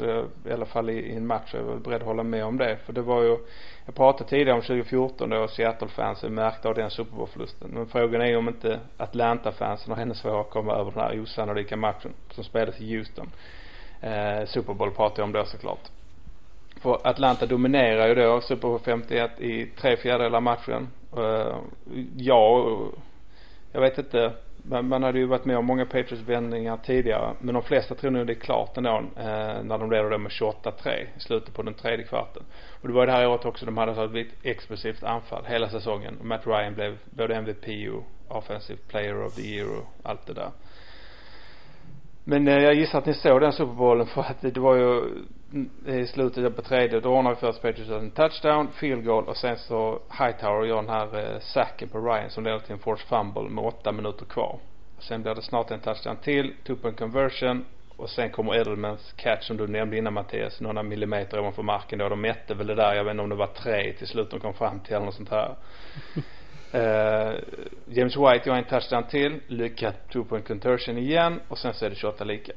Och sen vinner ju Patriots slantsigningen inför övertid och då är det ju ganska snart över.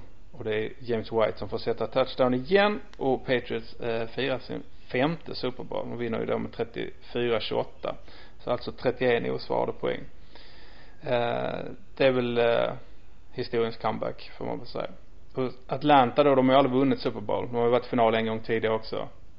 Jag tycker fortfarande lite synd om dem ibland. Det, det hänger liksom kvar. Så länge Matt Ryan och Julio Jones fortfarande spelar i Atlanta kommer jag alltid liksom, ja, tycker jag lite synd om dem. Så jag upp, alltså ibland så sympati här jag lite på faktiskt bara för det. Det sitter liksom i det där.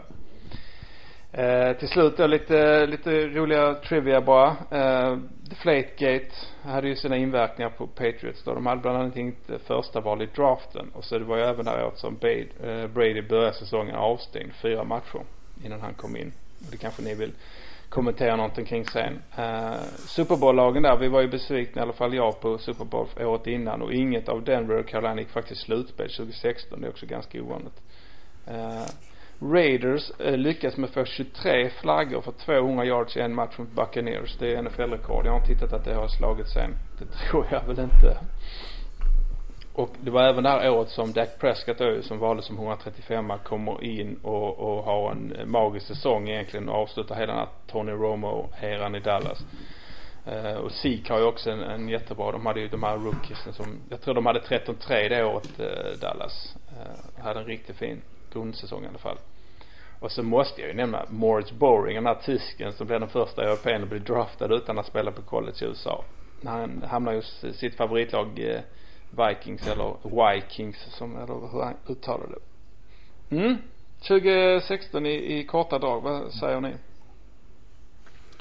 Nej, det är mycket som händer där. Jag, men, jag kan bara, mm. som du sa det där med, med, med Patriots och, och, Brady och hans avstängning. Så det jag menade mm. när jag sa det tidigare var att Garoppolo och Brissett fick ju eh, liksom fylla skorna där och båda fick ju startande QB-jobb och har ju faktiskt spelat bra i sina respektive mm. lag sedan dess. Så att det var ju, för dem var det ju extremt positivt att Deflategate kom och Brady blev avstängd.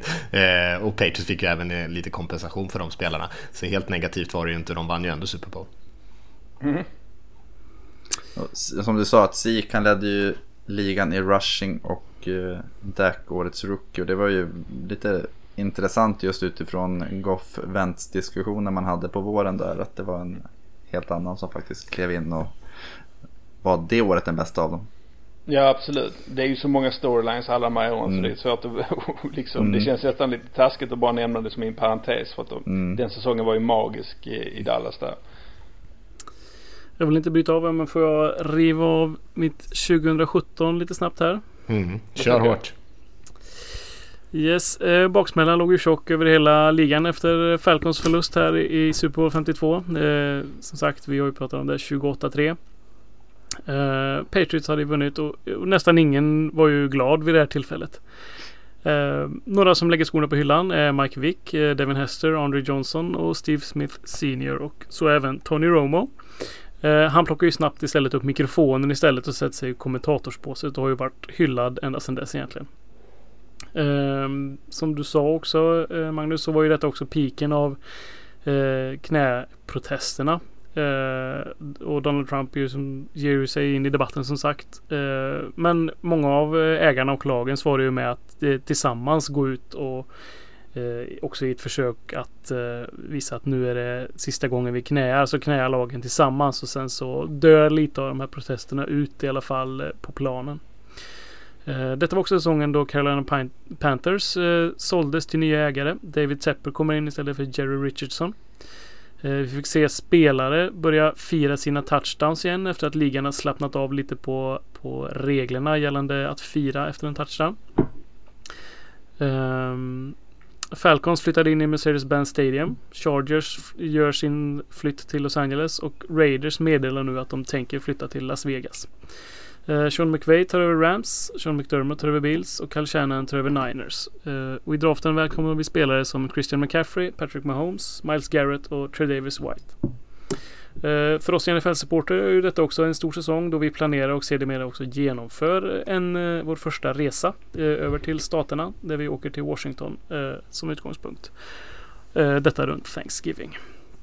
Konstigt att du inledde med det ändå. Det är ändå viktigast av allt. Du borde sagt ja, ja, men det är punkt, pricken över i um, Tre rubriker för säsongen. Uh, Philadelphia Eagles vinner sin första Super Bowl och sagan om Nick Foles skrivs. Uh, detta är Doug Peterson och quarterback Carson Wentz andra säsong tillsammans. Efter att ha gått 7-9 så är det nu tänkt att laget ska börja klicka på riktigt. Man har plockat in Olshan Jeffrey, LeGarrette Blount, Nick Foles och Chris Long som alla blir viktiga delar i det här lagbygget. Man slutar grundsäsongen 13-3 efter att ha förlorat i vecka 2 mot, eh, mot Chiefs i en tät match. Och vecka 13 mot Seattle. Och där och då var det många som ifrågasatte om det här laget verkligen hade det som krävdes för att, för att eh, gå hela vägen. Vecka 14 så eh, åker laget till Los Angeles för att möta Rams och det är väl här lite säsongen definieras. Carson Wentz som haft en MVP-säsong springer in en touchdown och drar samtidigt också av sig sitt korsband. In kommer Nick Foles som lyckas vinna matchen och, och storyn är ganska stor här mitt i, i glädjen i att vara 11-2. Eh, alla tror ju att säsongen är över, att nu, nu är det bara en, liksom raka vägen utför. Eh, men laget fortsätter vinna, om än inte lika övertygande och förlorar egentligen bara en gång till och det är matchen eh, vecka 17 mot Dallas som då var betydelselös. I slutspelet vinner man nätt och jämnt mot Falcons i en tät match för att sen skåpa ut Vikings på hemmaplan eh, fullständigt. Staden är i extas. Det klättras på stolpar och det, det, det är fest i Philadelphia. Och nu står ju bara de hatade Patriots kvar i vägen på, mot Lombardin. Um, Super Bowl 52 går ju till historien som en av de mest offensiva Super Bowlsen där lagen kombinerade för 1151 yards och bara en punt på hela matchen. Uh, Philly Special och strip sacken av Brandon Graham ger ju segern till Eagles och, och resten är ju som sagt historia. Um, men uh, lite andra uh, saker som händer. Uh, Browns blir andra laget i historien som går 0-16 på en säsong. tillsammans då med Detroit Lions 2008. Detta var Hugh Jacksons andra säsong men Hugh behåller jobbet trots att året innan så vann de bara en match. så han var ju ett, vad blir det? 31 alltså. 31. Historiskt två, två sämst över två säsonger. Verkligen. Tillsammans med general manager Sashi Brown så är detta såklart rekorddåligt och trots sin trade-magi och draftpick-samlande så fick Sashi sparken efter en säsong. Uh, Hugh fick uh, chansen även in i 2018 men vi vet ju alla hur det gick där. Han fick ju sparken. Som dök på laxen så missade left tackle Joe Thomas större delen av säsongen. Uh, han hade ju dittills inte missat en enda snap sedan han kom in i ligan. 10 363 raka spel. En annan eh, följetong under sommaren var den om Zeke Elliot och hans påstådda misshandel av sin tidigare flickvän. Eh, detta uppdagades redan sommaren 2016 eh, men han blev aldrig åtalad för något brott. Roger Goodell och NFL gjorde en egen utredning som påstås visa att Zeke vid tre olika tillfällen var våldsam mot kvinnan och ger honom sex eh, matchers avstängning. Sen under sommaren så sker en, eh, en serie överklaganden fram och tillbaka och även in på säsongen. Eh, inte mindre tre gånger så blir avstängningen uppskjuten. Men vecka 10 så blir det ett faktum och Sig stängs av i sex matcher.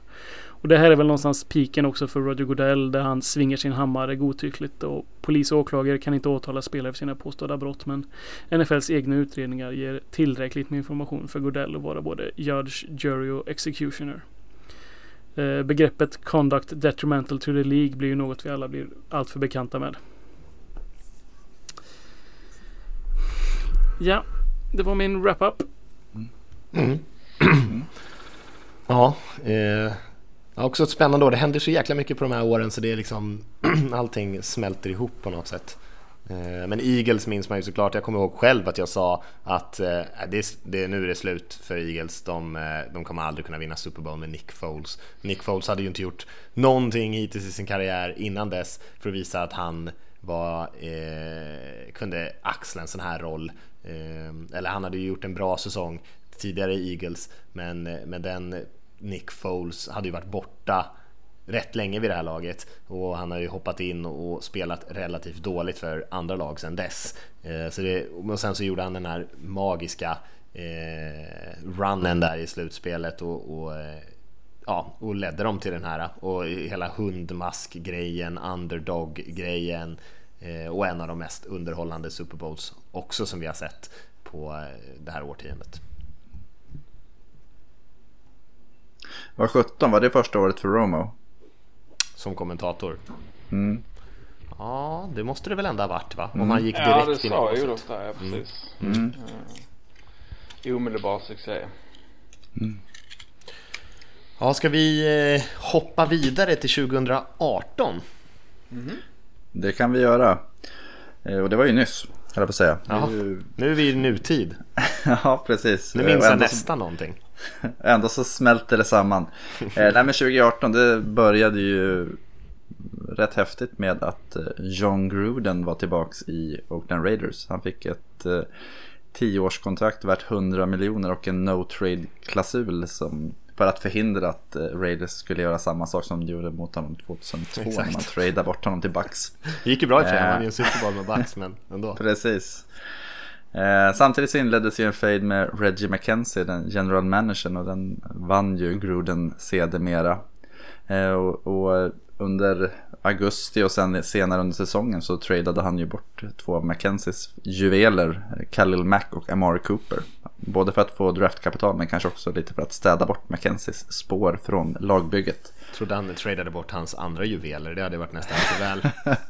hans tvillingbror. eh, en annan noterbar sak gällande coacher var ju att Josh McDaniels var i stort sett klar för Indianapolis Colts. Han, de hade, skulle ha en så här, tillkännagivande presskonferens men den presskonferensen handlade istället om att eh, Josh McDaniels hade tackat nej till jobbet. Eh, han hade ju pratat ihop sig med eh, lite olika coacher, bland annat, eh, jag tror att en av de coacherna i Miami Dolphins som får behålla jobbet under Brian Flores var, var en av de som Daniels hade sagt att du ska med mig till Colts. Så att istället så fick ju Colts ta den gemytlige Frank Reich från Eagles. Och det är ju något som har funkat är helt okej okay so far. Vi får se sen vart det slutar. Men det man pratade om då var att McDaniels hade bränt alla sina broar att få ett nytt jobb i NFL som head coach. Och vi märker ju här i dagarna att han har bokat sig in på två eller tre olika intervjuer redan. Så den, den bron hade tydligen inte fallit. Det är inte bara Mattias som har dåligt minne alltså. nej, nej, precis. Alla andra också. Eh, kvalitet går före personlighet. Mm. Kirk Cousins var den stora snackisen när det gäller FA det året, Free Agencyn. Att, eh, tillsammans med Manning och Breeze från 2006 så var ju, sågs ju det som den stor, det stora QB-namnet. Och eh, han valde fram lag som Jets och Broncos. Men det var till sist Vikings som klev in och plockade honom. Eh, och det var ju ett jättedyrt kontrakt. Jag tror det var 80 miljoner garanterat över 3-4 år. 84 över tre år va? Mm. Eh, så att det... Vikings la alla ägg i den Cousins-korgen. Eh, I Cleveland så fick eh, John Dorsey komma in och ta över efter Sashi Brown och han satte genast igång stora förändringstrumman. Eh, tradade till sig Jarvis Landry, Demarius Randall och Tyrod Taylor. Eh, och det var ju framförallt de här draftpicksen som Sashi Brown hade samlat in tidigare år som han skeppade iväg då för att få in lite, lite veteraner med kvalitet. Eh, draften, där var ju också Browns som var första lag att välja och de plockade lite oväntat vid den tidpunkten Baker Mayfield som nummer ett. Eh, Baker var en av fem quarterbacks som gick i den första rundan och det var ju Darnold till Jets, Josh Allen till Bills, Josh Rosen till Cardinals och sen med sista valet så plockade ju Baltimore Ravens Lamar Jackson. Eh, och att det gick fem quarterbacks i första rundan eh, tangerade andra platsen från med 1999 då det också gick fem. Fortfarande idag så är 1983 års draft enda året med sex QBs tagna. Där var ju John Elway som eh, Baltimore Colts vid den tidpunkten tog som första val. Men han vägrade ju spela där. Så att, men det kan ju vara ett, eh, ett ämne för våran dokumentärpodd en annan gång. Han gjorde en Manning där. Precis, han vill inte spela i Chargers heller. Mm. Han skulle hellre köra sopbil sades det. mm mm. Eh, men 2018 det var ju framförallt Patrick Mahomes show.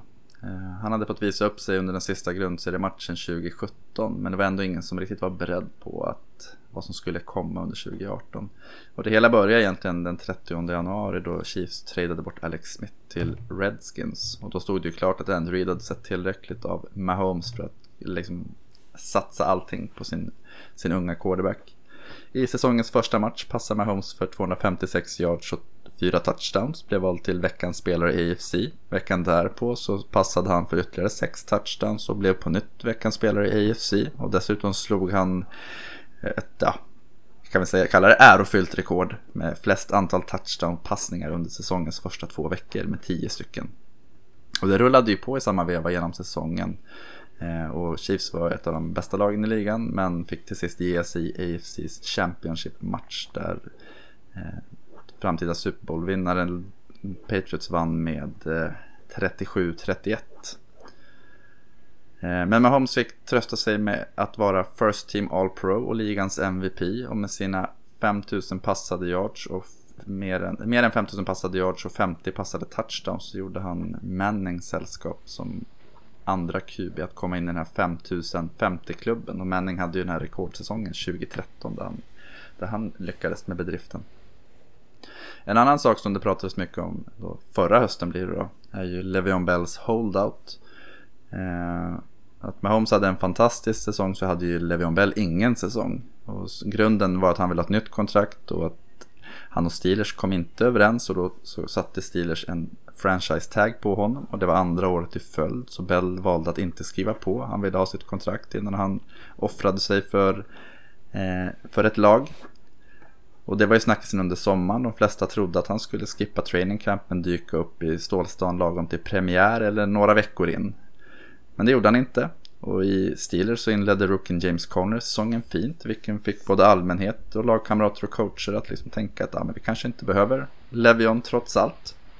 Eh, Mike Tomlin sa bland annat att han, han, vill inte, han vill inte ha gisslan, han vill ha spelare som är där frivilliga. Eh, och det är ju...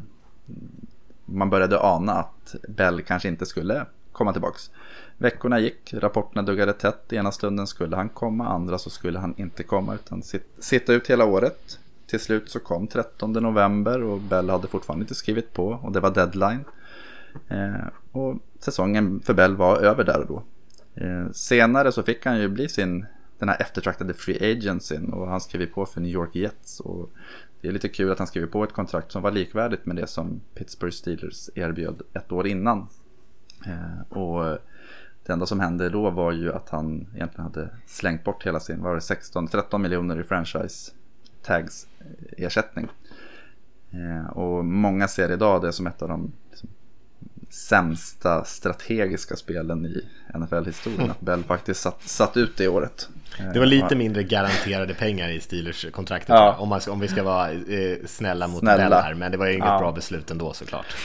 Nej. Och det, Bell gick ju in i det här med att han skulle öka statusen för running back. Så det har väl snarare blivit tvärtom när man fick se rookies och hela ligan. Så vi hade Philip Lindsey till exempel i Colorado, eller i Denver som, som kom in som undrafted free agent och gjorde det jättebra. Så att, eh, Bell gjorde väl inte... Melvin Gordon också. Det var väl här ja, han försökte ju något liknande. Precis. Och det, som, ja förlåt, jag skulle kanske komma till det. Men det, det nej, visar ju nej, bara nej. hur svårt det är att lyckas med sådana här grejer som spelare och försöka alltså, sätta hårt mot hårt. Det är ju väldigt sällan att det blir lyckat. Man jämför ju ofta Bells situation med Emmett Smith från början av 90-talet när han hade en holdout och Dallas eh, hade i stort sett inget springspel under de matcherna och Jerry Jones bad på sina bara knän att han skulle komma tillbaks. Och... En annan tid. En annan tid, precis. Det skiljer nästan 30 år däremellan. Eh, ja, den... Men nu är Jones kvar. Det är kul. ja, det är den enda. Eh, en annan händelse var ju den okastade flaggan i Superdome och det var ju det. NFC Championship Game där New Orleans Saints och Todd McVeys Los Angeles Rams möttes. Eh, bägge lagen gick 13-3 under grundserien och bägge lagen hade starka anfall. Eh, I en välspelad och spännande match i New Orleans så kom Rams tillbaka efter ett 0-13 underläge och vann med ett field goal i förlängningen. Men snackisen handlade ju såklart om den okastade flaggan i slutet av ordinarie tid. Där Drew Brees kastar en pass ut mot Tommy Lee Lewis. Eh, och innan bollen dyker upp så dyker Rams-cornern Nickel Roby Coleman upp och smäller ner Lee ordentligt. Domaren låter flaggan ligga kvar i fickan och New Orleans får nöja sig med ett field goal istället för fyra nya försök inom, jag tror att det är inom tioårslinjen, i red zone i alla fall. Eh, New Orleans är uppror och förutom stämningar av NFL, av privatpersoner och annat ståhej så ledde sekvensen till en regeländring som gjorde att pass interference blev något som coacher kunde utmana. Och det är ju något som vi har märkt under säsongen som har gått. Eh, och frustrerat många av oss och även coacher och spelare. Eh, väldigt Super Bowl, Rams vann ju den matchen, då fick de möta New England Patriots. Och det var ju, den matchen kommer vi väl främst ihåg för att det var den match i Super Bowl-historien som haft lägst poäng. Patriots vann med 13-3. Eh, alltså endast 16 poäng totalt. Och det som egentligen ska nämnas därifrån är att Tom Brady och Bill Belichick tog deras sjätte Super Bowl-titel. Och det är ju den Brady, den spelaren i historien med flest ringar på sitt finger. Han har börjat få gå in på andra handen nu. Ja, jag tycker, du nämner ju nästan alla stora händelser. Jag har ingenting att lägga till egentligen, men man kan ju säga att många av de grejerna du nämner är ju någon form av trendstartare, som mm. en liten spaning här. Jag menar, både mm. Cousins kontrakt nämner du, vi har ofta funderat, vad händer om en, eh, Kuba av hyfsat hög kaliber når Free Agency? Jo, det blev ett fullt garanterat 84 miljoners kontrakt eh, som många spelare drömt om, men som den typen av kontrakt har vi aldrig sett tidigare. Påverkar hela quarterback-marknaden skulle jag säga. John Gruden kommer tillbaka till NFL från TV-båset. Det har varit mycket ryckande i TV-experter och andra eh, personer eh, både sen dess och, och i den eh, runt den tiden då Gruden klev ner också. Och även Bell som du är inne på, holdouten, han synade Pittsburghs bluff och, och förlorade eh, i en timing där liksom det var the last stand of the running back på något sätt. Eh, man säger att de är devalued, man ska inte drafta running backs i första rundan hur bra de än är. Eh, de ska inte betala så mycket pengar och Bello och hans kollegor trötta på det, försöker liksom sätta stopp för den här utvecklingen men man kan liksom inte stoppa den boll som har börjat rulla och både Gordon och Bell, trots att de har varit otroligt produktiva båda två, eh, förlorade ju båda sina holdouts kan man säga eh, och den här running back hypen som du pratade om, Emmett Smith där och andra tidigare år, den kommer nog kanske aldrig komma tillbaka om man inte ändrar reglerna. Eh, och det här blev ju på något sätt det liksom sista spiken i kistan på något sätt. Mm. För att eh, värdet kommer inte vara lika högt som, som ett årtionde tidigare. Och det intressanta man tänker utifrån holdout-perspektivet var ju att vi hade ju Seahawks safetyn Earl Thomas hade också en holdout. Han kom ju tillbaka och spelade för att han ville liksom hjälpa sitt lag ändå. Eh, och han, det ledde ju till att han bröt benet. Exakt. Eh, och, och, det är ju en sån här lite ikonisk situation när han blir utburen på bår och visar fingret för, det är väl Pete Carroll han riktar det mot. Då, som, som han någonstans tycker bär skulden för att han inte har fått det här nya dyra kontraktet istället. Ja visst. visst. Apropå tv-gig så kan vi ändå nämna det tycker jag att Jason Witten han la ju ner sin Dallas-karriär för den gången och hoppade in i ESPNs Monday Night Football Crew. Och det, om man tänker att Tony Romo vart en succé så vart ju Jason Witten raka motsatsen. Att, eh, om man tänker, i, i, år har vi skrattat åt Booger, att han har varit katastrof. Men Witten var ju faktiskt eh, den man skrattade åt förra året. Han var väl med i det gänget, eller hur? Ja, precis. Så han, han, fick ju, han fick ju Booger att se bra ut. Herregud. Han hade jävla frilla också. Han hade ju skaffat nytt hår. Var det inte mycket snack kring det? Ny hårlinje. Som sen försvann när han började spela igen. rakade han av det demonstrativt. En sista grej från 2018 tycker jag vi måste nämna att Vonta Davis, eh, Buffalo Bills cornern, han slutade ju i halvtid av en match. Jag tror att det var, det 2018? Jag skulle jag gissa på typ att det var 2015. Det känns så Jag tror att det var, i, sedan, alltså. det var väl i premiären eller om det var vecka två som han mm. i paus då kände att nej, det är inte dags längre. Han slutade. Vilket är lite häftigt. Eh, ja men vad bra, men hörni vi ska knyta ihop säckarna så småningom i 2019 Jag tänker det mm. finns inte, den avsäsongen är inte avslutad Men vi kan väl nämna eh, lite grejer som vi eh, tror kommer vara grejer man snackar om efter säsongen och sen även eh, kanske blicka lite framåt mot nästa årtionde här och ta några, någon minut här var och göra det. Jag mm. tänker mig de två stora grejerna som jag tänker på från 2019 är ju dels Andrew Lucks pension, att han eh, eh, la skorna på hyllan i under off-season 2019 var ju en gigantisk grej, en eh, QB som på något sätt är i sitt prime, en av ligans bästa spelare dessutom, som väljer att satsa på andra intressen egentligen och han har ju varit trött på den här eh, skade eh, och rehab-cirkusen han har varit i under många, många år. Men inte något sådär akut skadetillstånd just nu. I alla fall inte vad han berättade om. Och sen är det ju Lamar Miller och Nej, Lamar Jackson. Lamar Jackson, ursäkta mig. Inte Lamar Miller. Lamar Jackson och Baltimore Ravens mm. eh, liksom take på det nya moderna NFL-anfallsspelet där man utnyttjar hans styrkor även på marken eh, och, eh, och har gjort total succé den här säsongen. Det är, för mig är de två stora snackisarna från 2019 mm. än så länge. Mm. Ja, men jag kan väl hålla med, bara för att understryka the revolution som man kallar det man gör i, i Baltimore. så har de, de satte ju nytt rushing-rekord för lag under en säsong med 3166 totala yards och slog Patriots från 1978 apropå att uh, running back position. ja, precis. Det är lite häftigt att man when other teams sig we sag har man väl mm. pratat om och det är lite, lite kul att följa. Eh, och sen var man det första laget i Lamar Jackson, han slog, hade ju flest touchdown-passningar. Eh, pretty good mm. for a running back. Exakt. Eh, och sen så var det första laget i historien tror jag som har uh, snittat över 200 yard passning och 200 yard rushing över en hel säsong. Ja, riktigt absurd eh, offensiv produktion såklart. Eh, Ornhammar, har du någonting från den här säsongen som du tror att vi kommer titta tillbaka på? Nej men såklart Jackson står ju ut så an, an, annars är den här Antonio Brown äh, äh, ja. cirkusen fram och tillbaks där med, med Raiders och Patriots allt möjligt. Nu, just nu som vi pratar om det här så är jag nu inne och flörtar med Saints äh, av någon anledning. De har tydligen haft honom på träning. Eh, annars är det ju 49ers transformering. De var ju 4-12 och nu så har ju gjort det väldigt bra. Väldigt väldisponerat lag. Det ska bli kul att se hur det ska gå dem i slutspel. Och sen så som vi hade det här med Miles Garrett. Eh, det var ju det här nu som han svingade hjälmen mot Mason Rudolph. Mm. Eh, den har ju fastnat den händelsen eh, tyvärr. Eh, men det är väl också något som det är väl de grejerna som, som står ut just nu om jag tänker på det. Sen kan det nämna det bara? Ja, kör. Nej, jag tänkte mer, mer om man tänker i våras också med draften. Att uh, Arizona Cardinals gick vidare från sin first round QB från 2018, Josh, Josh Rosen. Och så blockade man Kyler Murray då med första valet. Och sen bytte en coach till en coach som eh, passar Kyler Murray. Eller kanske var tvärtom, att man tog in en coach och han ville ha Kyler Murray för att det passar hans spel. Och det tror jag man tänker framåt i tiden så är det någonting som vi kommer se mer av.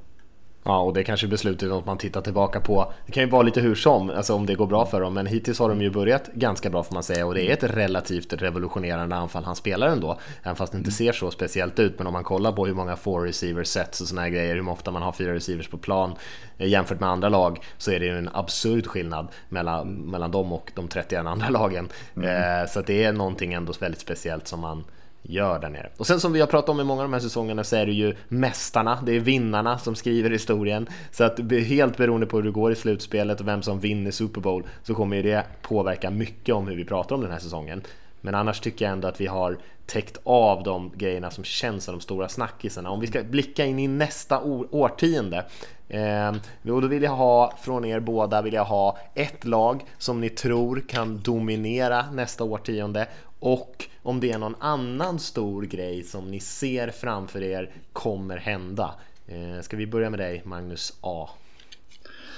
Nej, men att ett lag som dominerar det är ju ganska lätt att säga Kansas City Chiefs. Med, eh, så jag, jag tror någonstans att Patrick Mahomes, han är en sån speciell spelare. Eh, det, det anfallet, det kommer vara gångbart eh, oavsett vad de väljer. De, de, ja, Andy Reeds hjärna och Patrick Mahomes förmåga att göra stora spel tror jag är, det, det är väldigt, väldigt svårt att inte säga Kansas City Chiefs. Eh, men jag tror just att det som kommer, jag tror att vi kommer få se mycket, mycket mer influenser. Alltså, man kommer förenkla spelet på ett annat sätt. Eh, man pratar ju, alltså om man tittar trendmässigt så har vi i draften, det blir fler och fler unga spelare som går tidigare. Det är färre seniorer i varje draftklass. Eh, för varje år så ser vi underclassmen som det kallas då, sådana som går efter sitt tredje år juniorsäsongen som väljer att hoppa in i draften. Och då, det är mindre erfarenhet, vi ser fler unga spelare som startar i NFL. Så jag tror att det handlar om att förenkla spelet och då är det just den här system som alltså Air Raid som Kingsbury har tagit in i, i Cardinals. Jag tror vi kommer få se mycket, mycket mer det. Och det går ju även i trenden med en mer passande liga också.